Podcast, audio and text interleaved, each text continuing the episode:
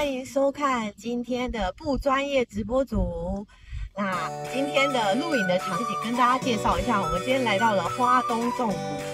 那为什么会想要来到花东纵谷这边录呃今天的影片呢？最主要是我想要预习一下我退休以后的生活，因为最近很多呃长辈陆陆续续在跟我讨论，呃退休以后到底是要在家里休息，还是要再回到职场再就业，所以我就想说我来我来预习一下好了，然后顺便也可以思考一下这个问题。我理想中的退休生活呢，就是像现在一样，就是每天穿的漂漂亮亮，然后开开心心的玩。但是真的真的体验到，就是每天一直玩乐的生活，你会发现好像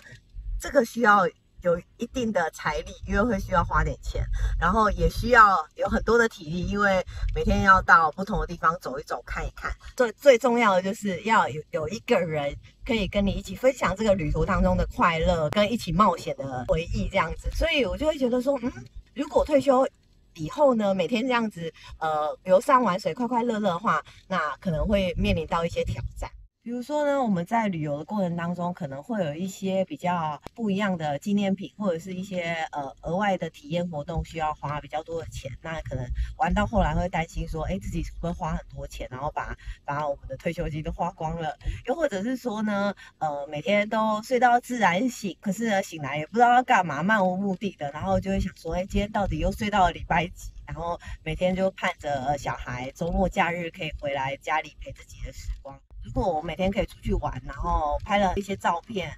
可是呢，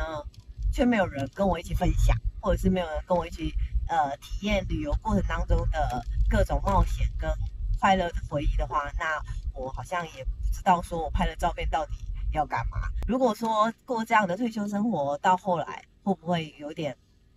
会让你觉得没有目标的感觉？所以其实针对长辈问我的问题，就是退休到底是不是职涯终点这件事情，我有两个 idea 要这要在这边跟大家分享。第一个 idea 呢，就是退休后要继续工作，还是要在家里休息呢？其实没有所谓的标准答案。其实退休只是一个 timing，一个可以让你做选择的 timing。如果你在工作的时候呢，有乖乖的缴劳保，你在退休之后可能会拿到一笔退休金，那个退休金可以让你做拿来好好的运用，刚好有一段时间可以让你。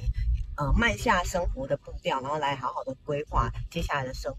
你可以去选择你工作的时数、工作的强度，比如说你可以用部分工时，或者是用顾问的形式再继续回到职场上就业。又或者是说，你可以，你觉得你想要好好的放个假休息，然后到处去玩，那其实也是可以。所所以就是不一定